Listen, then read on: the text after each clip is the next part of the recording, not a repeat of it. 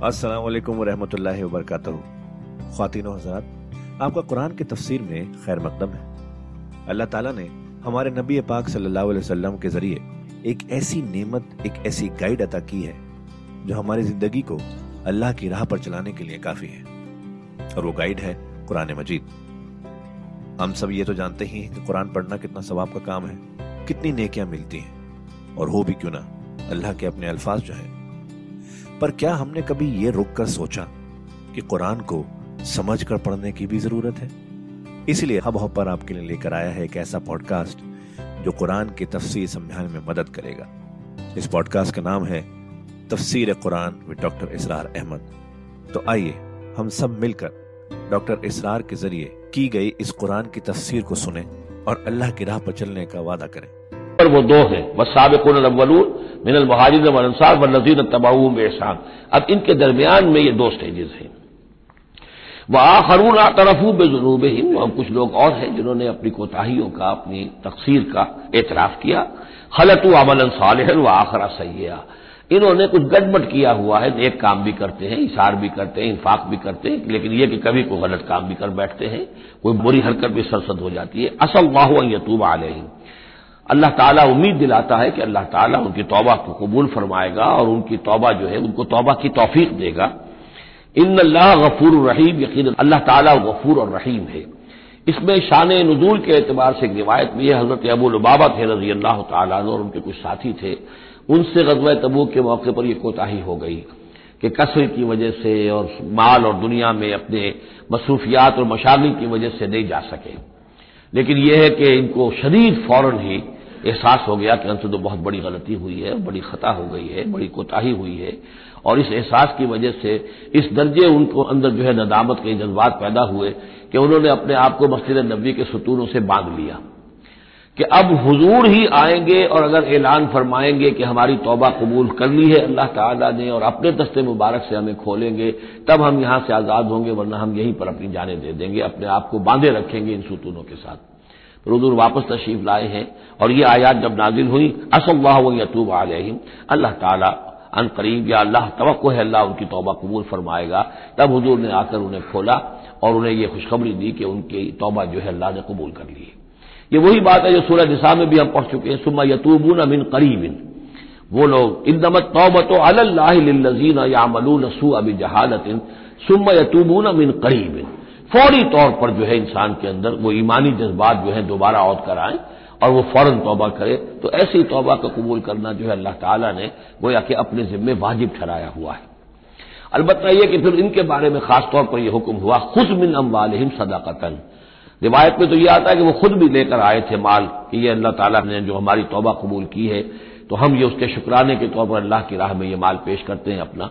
लेकिन यह कि यह कायदा कुल्लिया भी है कि खुद मिन अम्बालहिम सदकतन। जहाँ तक मुनाफिकीन का मामला था, रोक दिया गया। इनके अब आप सदक़ात कबूल न कीजिए।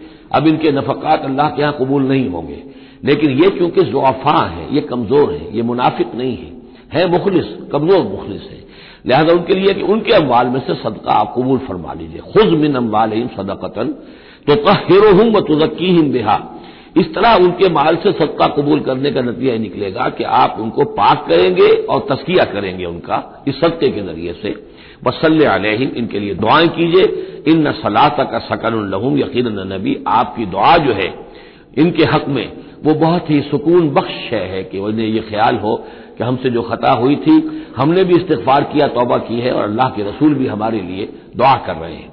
वल्लाह समीन अलीम और अल्लाह सब कुछ सुनने वाला और जानने वाला है।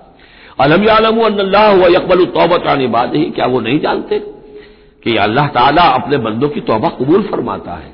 वह या खुद सदक़ात, अल्लाह ताला बंदों के सदक़ात कबूल करता है। यानी अल्लाह का एहसान है। सदका वो शय है, खैरात वो शय है, हजूर ने अपने ऊपर हराम की, अपनी औलाद पर हराम की है।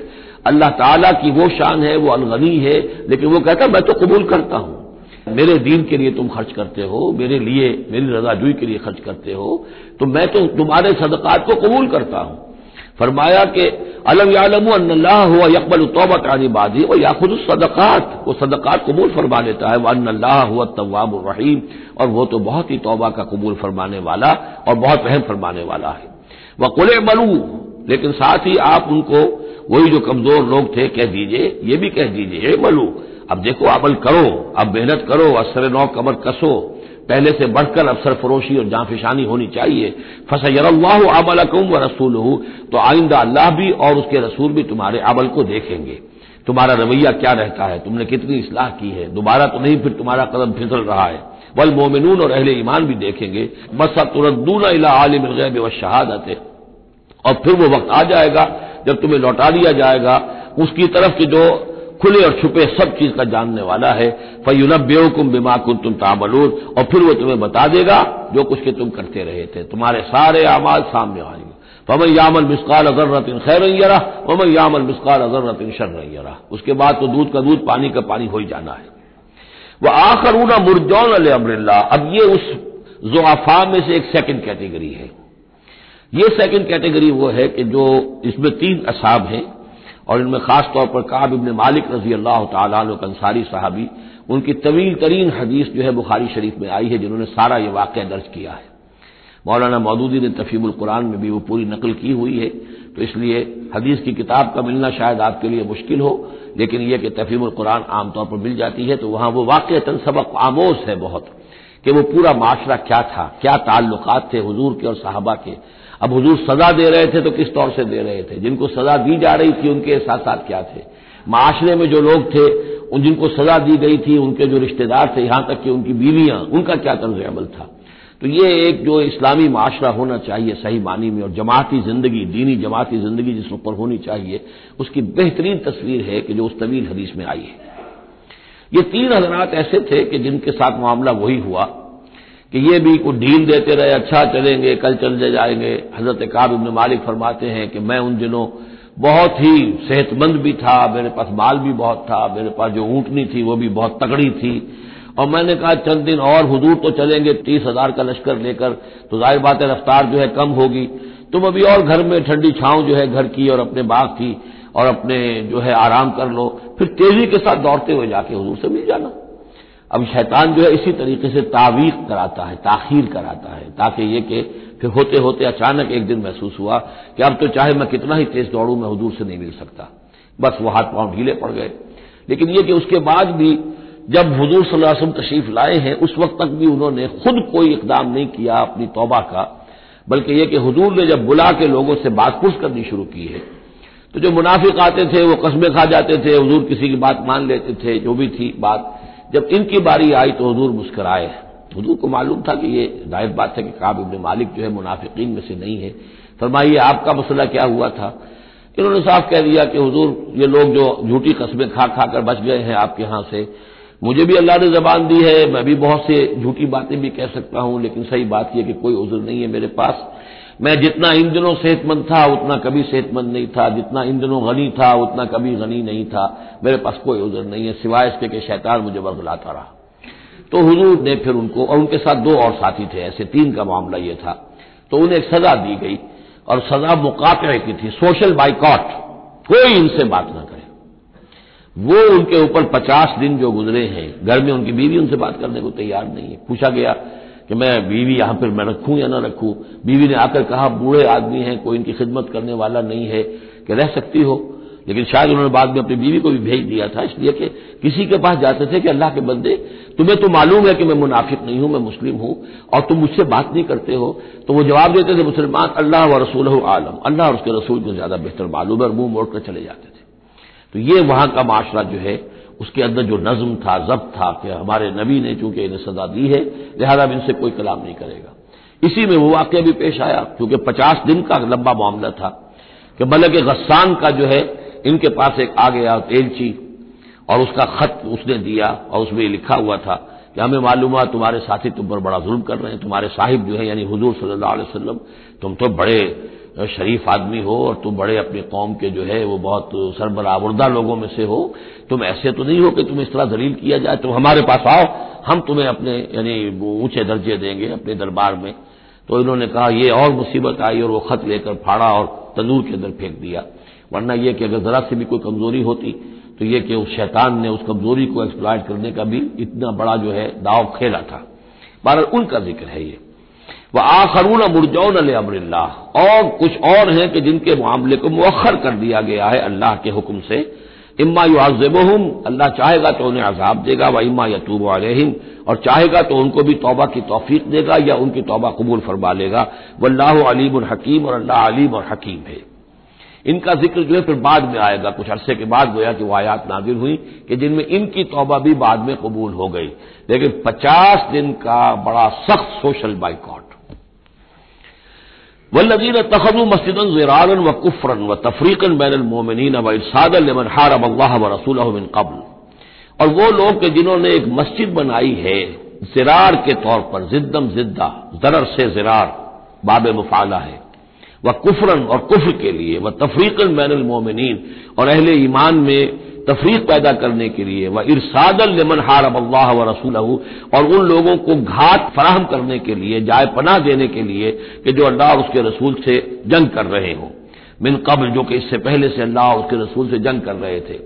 ये मस्जिद ज़रार बनाई थी मुनाफिकीन ने मदीने के अंदर, और मस्जिद कबा के करीब के इलाके ही में थी ये। और ये असल में इसके पीछे एक शख्स था, अबू आमिर राहिब। खजरज का ये शख्स था। और ये शख्स भी वैसे बड़ा आलिम शख्स था और ये ईसाई हो गया था और राहिब हो गया था। जैसे कि वर्का इबन नौफिल थे, वो भी, वो करशी थे, लेकिन वो भी उनकी तबीयत सलीम थी। अकल सलीम और फितरत सलीमा की रोशनी में उन्होंने भी उस वक्त फिर बुतपरस्ती छोड़कर और ईसाइत इख्तियार कर ली थी। काना यकतुल तौरात अबिल इमरानिया और इतने बड़े आलिम थे कि तौरात इब्रानी जबान में लिखा करते थे। तो इस हवाले से इसी तरह की एक पैरल शख्सियत यह है, अबू आबर खदरज के थे ये। लेकिन ये शख्स जो है राहिब बना, लेकिन इसको मामला बरक्स हुआ। वर्का इब्न नौफल ने तो हजूर की तस्दीक की, जब हज़रत खदिया रज़ी अल्लाह तहा लेकर गई हैं हजूर को, उनका कि ये वही नामूस है जो मूसा और ईसा पर आया था। और अल्लाह करे कि मैं उस वक्त तक ज़िंदा रहूँ जबकि आपकी कौम आपको यहाँ से निकाल देगी। तो हजूर हैरान हुए। अब मुखरजैया हूँ क्या ये लोग मुझे यहाँ से निकाल देंगे? तो उनका कि हाँ ये मामला ऐसा ही है, जिसके साथ भी हुआ है, फिर उसकी कौम ने उसके साथ दुश्मनी की है। तो बरक्स रवैया ये था इसका, अबू आमिर खजरजी का, कि ये जो है हजूर का शरीर तरीन दुश्मन हो गया। बदर की शिकस्त जब हो गई कुफार को तो फिर ये मक्के ही में जाकर आबाद हो गया। और वहाँ ये साजिश करता रहा, और जो फौज जो अबू सुफियान लेकर आए उहद में, उसके पीछे भी इसकी साजिश कार फरमा थी। और उहद में साथ आया मुशरकिन के। और वहाँ आकर इसने मुसलमानों के जब लश्कर आमने सामने हुए थे दामन ओहद में तो इसने बाहर निकलकर तकरीर की थी अंसार मदीना पर। जो भी असरात उसके थे, कदीम के नेक आदमी था, आलिम आदमी था, जाहिद आदमी था, राहिब था। तो इस हवाले से उसने चाहा था कि अंसार को बरगश्ता करें मोहम्मद रसुल्ला अलैहि से कि वालदा हो जाए। लेकिन उसकी कोई चाल चली नहीं थी, कामयाब नहीं हो पाई थी। फिर यह कि उसके बाद जब हुनैन की भी जंग हो चुकी फिर थक हार कर जब उसे मालूम जजीरा नुमाए अरब में तो मेरे लिए कोई जगह नहीं है तो फिर वो शाम चला गया था। शाम में मुकीम रहकर उसका सिलसिला जनबानी जारी था मदीने के मुनाफिकीन के साथ। और वहाँ से उसने इन्हें हुक्म दिया कि एक मस्जिद बनाओ, हो जरा मदीने से बाहर, ताकि जो भी हमारे साजिशी अनासिर हैं वो वहाँ जमा हो सके। यह आप कहेंगे मस्जिद है, ये तो हम मस्जिद में नमाज़ पढ़ने के लिए जमा होते हैं। और चूँकि मदीने से जरा बाहर होगी, लिहाजा उसकी खबरें भी आमतौर पर लोगों को नहीं मिलेंगी। बाहर से कोई पैगाम मुझे भेजना होगा, मैं वहाँ पहुँचा दूँगा। तो नाम उसका मस्जिद रखा गया, असल में वो फितने का एक मरकज था जो ताबीर किया गया। तो वल्लजीन तखदु मस्जिदन जरारन व कुफरन व तफरीकन बैन मोमिन व इरसादल मन हारम अल्लाह व रसूल ये थे मकासद उस मस्जिद की तामीर के, मस्जिद नुमा इमारत जो उन्होंने बनाई थी कि वो असल में मुसलमानों को नुकसान पहुँचाने के लिए, कुफर की तकवीत के लिए, अहले ईमान में तफरीक पैदा करने के लिए, और जो भी अल्लाह और उसके रसूल के दुश्मन हैं, उनको एक जाय पनाह और उनके लिए एक घात की जगह कि वो वहाँ जाकर आकर बैठे। जी, मुसाफिर हैं, मस्जिद के अंदर ठहरे हुए हैं, उनके ऊपर कोई जो है, कोई तारुज उनसे ना करे। बोला यह लिफुन इन अरदना इल्ल हुसना और करीब, वो कस्में खा खा कर कहेंगे कि नहीं नहीं हुजूर, हमारी कोई बुरी नीयत नहीं थी, कोई इरादा नहीं था, बल्कि यह कि हमने तो नेकी का इरादा किया था। असल में दूसरी मस्जिद हमसे दूर पड़ती थी, कुछ जमात में हमारी कुछ नमाजें रह जाती थी, जमात से हमने कहा कि हम एक मस्जिद और बना लें, ताकि हमारी तमाम जो नमाजें हैं, बाजमात अदा हो जाएँ। वल्लाह यशहद इन लकाजबून, अल्लाह गवाही देता है कि ये झूठे हैं। ला तकुम फ़ी है उन्होंने आके हजूर से दरखास्त की। एक दफ़ा हजूर आप तशीम ले चलिए। आपके आने से वहाँ बड़ी बरकत हो जाएगी। तो आओ, आप मस्जिद जो है हमारी, उसको भी ये शहादत नसीब हो जाए कि आपके कदम, आप कदम रंजा फरमाए वहाँ। लेकिन अल्लाह ताला ने बर वक्त रोक दिया। ला तकुम फ़ी है अबदा। ए नबी, आप उस मस्जिद में कभी खड़े न हो। न मस्जिद उससे तकवा में नवल यौम। यकीन वो मस्जिद जो पहले दिन ही से तकवा पर तामीर की गई। मस्जिद कवा करीबी थी।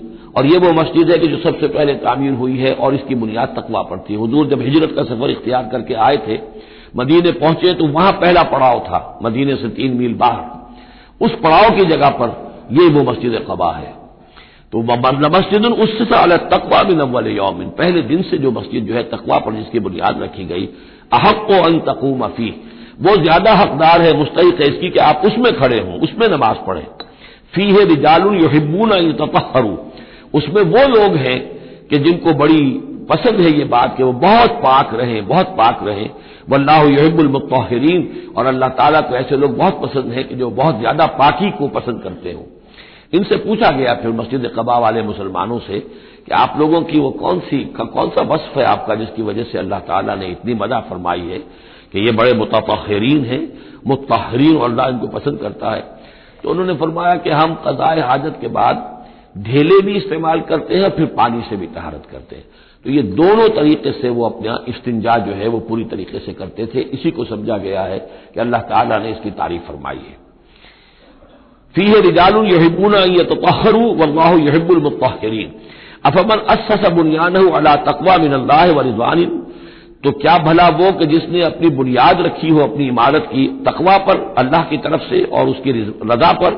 वो बेहतर है अम मन अससा बुनियान या वो कि जिसने अपनी ताबीर की बुनियाद रखी है, अला शफा जोरोफिन हारिन एक ऐसी खाई के किनारे पर जिसका किनारा गिरा चाहता है, फनहारा भी फ़ी नारे जहन्नम तो फिर वो उसको लेकर गिर गया नारे जहन्नम में। यानी ये कि इंसान ताबीर करता है तो कुछ जगह देखता है। फ़र्ज़ कीजिए कोई ऐसी जगह है कि नीचे से खोखली है। आपने देखा होगा बाद जगह दरियाओं के किनारों के ऊपर, के नीचे से लेकिन ऊपर किनारा चला आ रहा है। अब इस किनारे के ऊपर जो है, जिसके नीचे सपोर्ट नहीं है कोई ताबीर करेगा तो कहाँ ताबीर कहाँ जाएगी? वो तो ज़ाहिर बात है कि वो दरिया में गिर जाएगी। तो असल में ये जो तदबीरें होती हैं मुनाफिकीन की, उनकी मिसाल ऐसे है कि जहन्नम के किनारे के ऊपर ये खुशकी है, उसका किनारा बाहर निकला हुआ है, उस पर ही अपनी तामीर कर रहे हैं। ज़ाहिर बात है कि वो किनारा भी ढह जाएगा और इनको और इनकी तामीर को लेकर जहन्नम में जा गिरेगा। वल्लादिल कौम और अल्लाह ताला ऐसे जालिम लोगों को राहयाब नहीं करता। ला यजालो बुनियान लजी बनाओ रीबतन फ़ी कलूबहिम।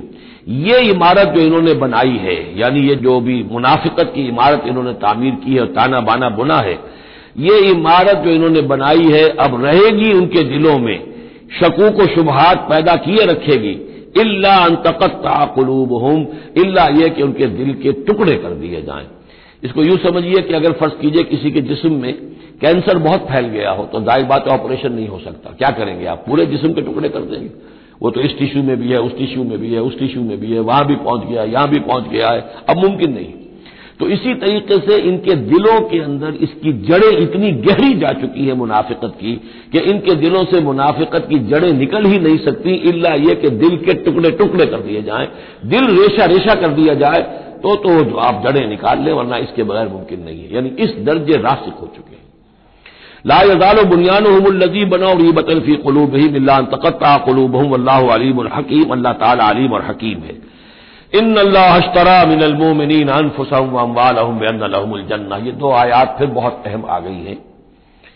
यकीन अल्लाह ने खरीद ली है अहले ईमान से, उनकी जाने भी और उनके माल भी। उस कीमत पर कि उनके लिए जन्नत है।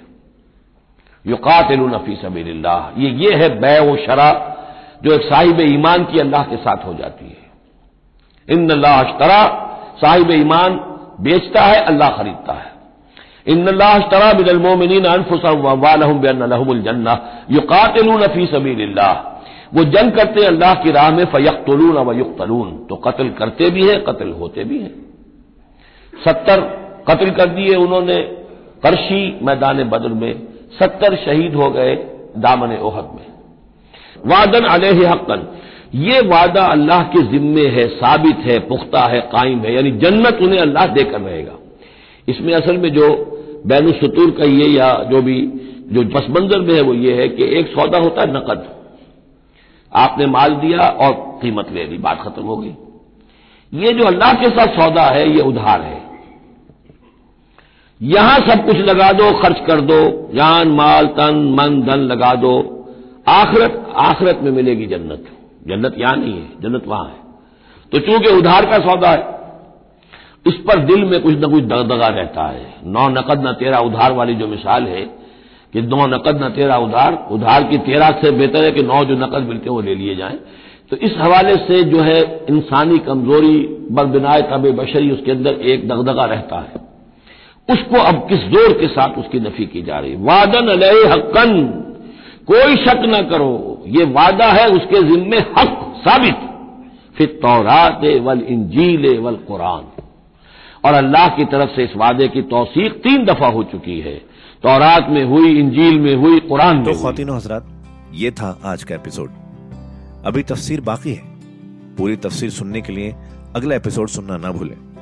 ज़रूरी है कि हम कुरान को पूरी तरह से अच्छे से लफ्ज ब लफ्ज समझें। इसलिए अगले एपिसोड में आपका इंतज़ार है। सुनते रहिए ये पॉडकास्ट जिसका नाम है तफसीर कुरान विद डॉक्टर इसरार अहमद, सिर्फ़ हब हॉपर पर।